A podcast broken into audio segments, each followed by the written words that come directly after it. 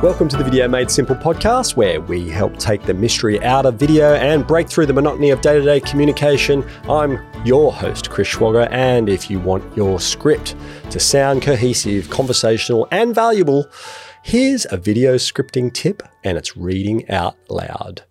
Reading out loud is one of the most powerful proofreading techniques around. You know, our brain processes information in a new way when you listen and easily spots discrepancies.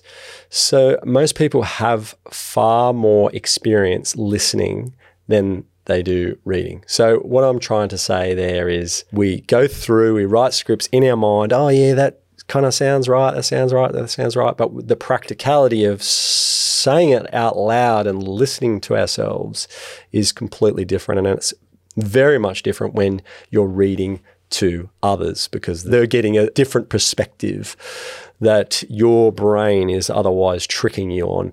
You know, a research study found that people spend forty-five percent listening and thirty percent speaking when communicating, rather than reading and writing, which is sixteen percent and nine percent consecutively. Some errors are hard to see on a page, and sentences may actually sound wrong. While they look fine, they may be just too long, too convoluted, too repetitive. Problems like these are often easily heard instead. As listeners, we need order of ideas to make sense and transitions to help get from one main idea to the next.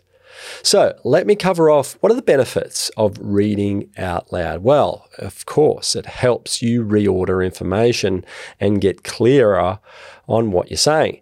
You get to find gaps in explanations, gaps that are missing. And this is really, really common, gaps that are often missed in the way that people are writing become very clear when somebody reads it for the first time that hasn't been involved in the writing.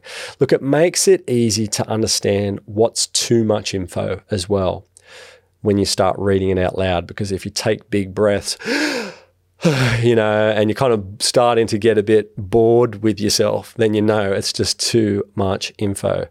And of course, you can hear errors in sentences because you are reading them, and it's a great idea that if you're reading it fresh as well, so you've had a sleep on it, you can sometimes pick up on those errors that you otherwise hadn't noticed. You get to set the tone, set the tone.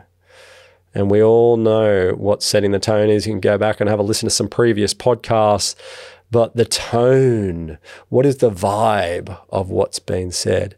And it keeps your language simple. It stops you from being too technical. And of course, if we know that if you're too technical or wordy or robotic, you'll find yourself running out of breath. This gives you a chance to manipulate the intention of what you're trying to convey. The written words are a great start, but if people find themselves getting confused, you'll lose.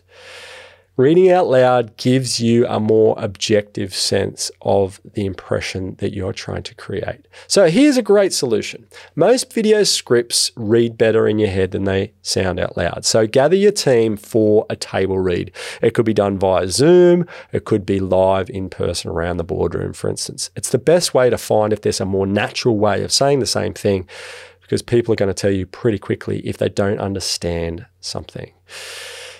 Reading out loud helps you write your script in a way that is cohesive and easy to read.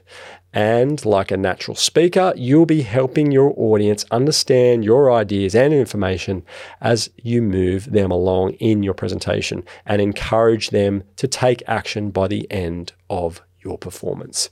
Okay, so now if you want access to the script templates that we offer as part of our D I Y video program, you can go to the link of the D I Y video program in the show notes, or if you leave us a review on this podcast, I'll even send it to you for free.